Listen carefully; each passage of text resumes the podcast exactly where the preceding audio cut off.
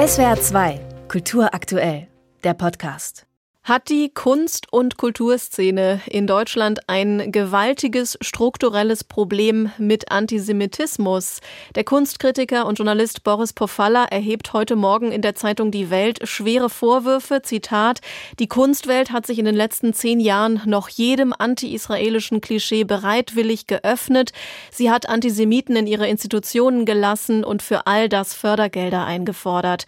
Wie tief verankert der Judenhass sei, das zeige sich gerade jetzt überdeutlich, wo die radikal-islamische Hamas Israel mit Terror überzieht und viele auch namhafte Kuratoren und Künstlerinnen in Deutschland ihre zynische Freude darüber auf Social Media zeigen und so tun, als würde da gerade im Nahen Osten Gerechtigkeit durchgesetzt.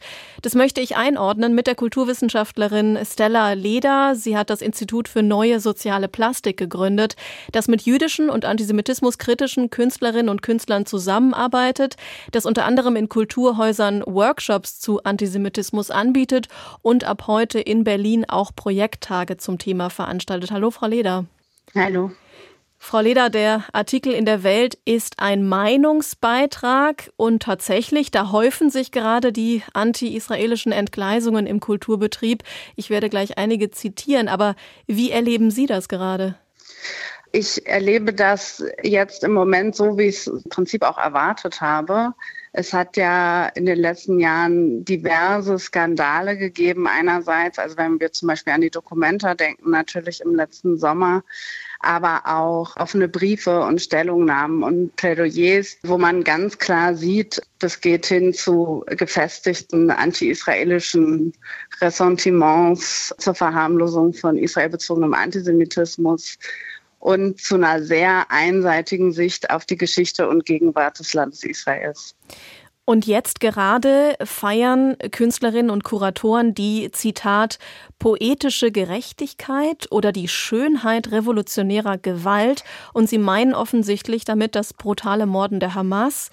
Die in Berlin lebende Künstlerin Jumana Menner kommentierte die Bilder des Dance Festivals, bei dem mehr als 250 Menschen ermordet wurden, so, es mache keinen Spaß, in der Nähe des größten Gefängnisses der Welt zu raven. Stören den deutschen Kulturbetrieb solche Äußerungen nicht? Das würde ich wiederum so nicht sagen. Also das ist komplex und also erstmal muss ich natürlich sagen, es ist natürlich eine grauenvolle und zynische Aussage. Das Beste, was man ja immer hoffen kann, ist, dass die Leute keine Ahnung haben, wovon sie reden. Hm. Es ist so, dass der Kulturbetrieb sich in den letzten Jahren vor allem geäußert hat in einer Weise, wo man sozusagen eine tiefe Unbetroffenheit merkt. Also die Leute unterschätzen israelbezogenen Antisemitismus und Antisemitismus allgemein und meinen ganz stark, dass man Antisemitismus sozusagen unterscheiden kann von Antizionismus. Viele Institutionen des Kulturbetriebs haben sich so einseitig geäußert, dass das natürlich solche Aussagen auch, sage ich mal, indirekt motiviert, ja, weil man eben meint, man kann das irgendwie sagen und kommt damit an oder ist damit Teil der Szene.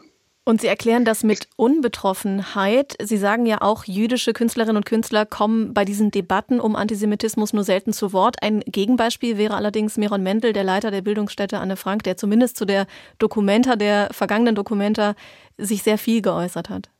Ja, aber Miron Mendel ist kein Künstler. Hm. Warum bezieht man eigentlich jüdische und antisemitismuskritische KünstlerInnen, die diese Probleme des Kulturbetriebs schon ganz lange sehen und auch ganz lange benennen und auch in ihrer künstlerischen Arbeit thematisieren?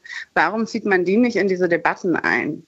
Mhm. Stattdessen ist es sozusagen so, dass in den letzten Jahren im Prinzip eine Situation entstanden ist, wo auf der einen Seite die Antisemitismuskritik steht und auf der anderen Seite der Kulturbetrieb. Und dann also, werden Äußerungen als Kunstfreiheit verschleiert. Ist die Diskussion da auch etwas schräg, weil sich hinter der vermeintlichen Kunstfreiheit doch auch Antisemitismus verstecken kann? Ja, das ist natürlich totaler Blödsinn. Und zwar ist das Blödsinn auf mehreren Ebenen. Also die Debatte um die Kunstfreiheit haben ja vor allem Kulturinstitutionen und deren Leiterinnen und Leiter aufgemacht.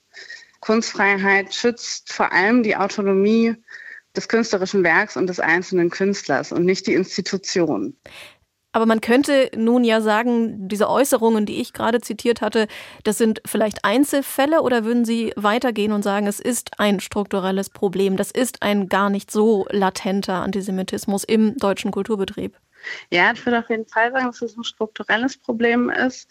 Die Frage, die wir uns stellen müssen angesichts der Situation im Kulturbetrieb, ist die Frage, wie werden Leitungspositionen im Kulturbetrieb besetzt mhm. und auch wie werden Findungskommissionen und Juries und andere Gremien besetzt, die über diese Dinge entscheiden. Also Beispiel Documenta, wir können uns noch ewig über Ruhe Gruppe unterhalten und wie antisemitisch oder nicht antisemitisch die sind. Aber wir können ja auch fragen, warum hat denn die Findungskommission nicht verstanden, mit wem sie die Kuratierung besetzt? Bleiben wir bei diesem Beispiel Dokumente einmal. In der Welt ist sogar die Rede von einer Dämonisierung Israels in der deutschen Gegenwartskunst. Und als Beispiel wird die Documenta genannt. Bei der Documenta 2017 zeigte die Künstlerin Emily Chassier ein Stoffzelt mit Namen der Dörfer, die von Israel zerstört und besetzt worden sind, aber ohne den Kontext zu erklären.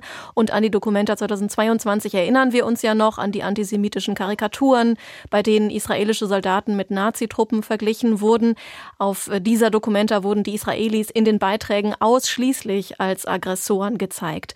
Hat die Dokumenta zu der Entwicklung gerade beigetragen, also zu dem dann doch oft unverhohlenen Israel-Hass?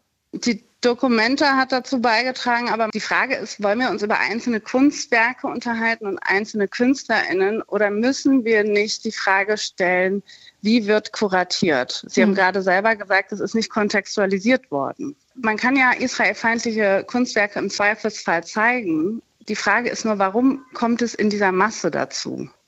Warum werden nicht andere Werke denen gegenübergestellt, also andere künstlerische Positionen? Wir haben die BDS-Kampagne nun noch gar nicht erwähnt, die politische Kampagne, die den Staat Israel auch kulturell isolieren will. Der Bundestag hat sie als antisemitisch eingestuft. Ganz konkret, wie müssten denn die Kulturhäuser reagieren auf solche Äußerungen ihrer Kuratoren oder Künstlerinnen? Das frage ich Sie, weil Sie als Institut ja Empfehlungen formulieren für NGOs, für Stadtverwaltungen, aber auch für Kulturhäuser. Im Moment müssten die Kulturhäuser gerade nach den Debatten in den letzten Jahren ganz schnell sich überhaupt mal äußern. Hm. Dem ganz klaren Riegel vorschieben und sagen, das tolerieren wir nicht. Und wir wissen um die Sorgen in der jüdischen Gemeinschaft, in der viele, viele Menschen im Moment um ihre Angehörigen, um ihre Kolleginnen, um ihre Freundinnen bangen. Und wo sich gleichzeitig natürlich jetzt schon anfängt abzuzeichnen, dass das Ganze auch wieder zu antisemitischen Äußerungen in Deutschland auf den Straßen, in den Schulen, in der Öffentlichkeit führt. Das sagt die Kulturwissenschaftlerin Stella Leder vom Institut für neue soziale Plastik. Das organisiert gerade in Berlin die Projekttage Reclaim Kunstfreiheit, Antisemitismuskritik, Kunst und Kultur. Danke Ihnen für Ihre Zeit, Frau Leder. Danke für das Gespräch. SWR 2 Kultur aktuell. Überall, wo es Podcasts gibt.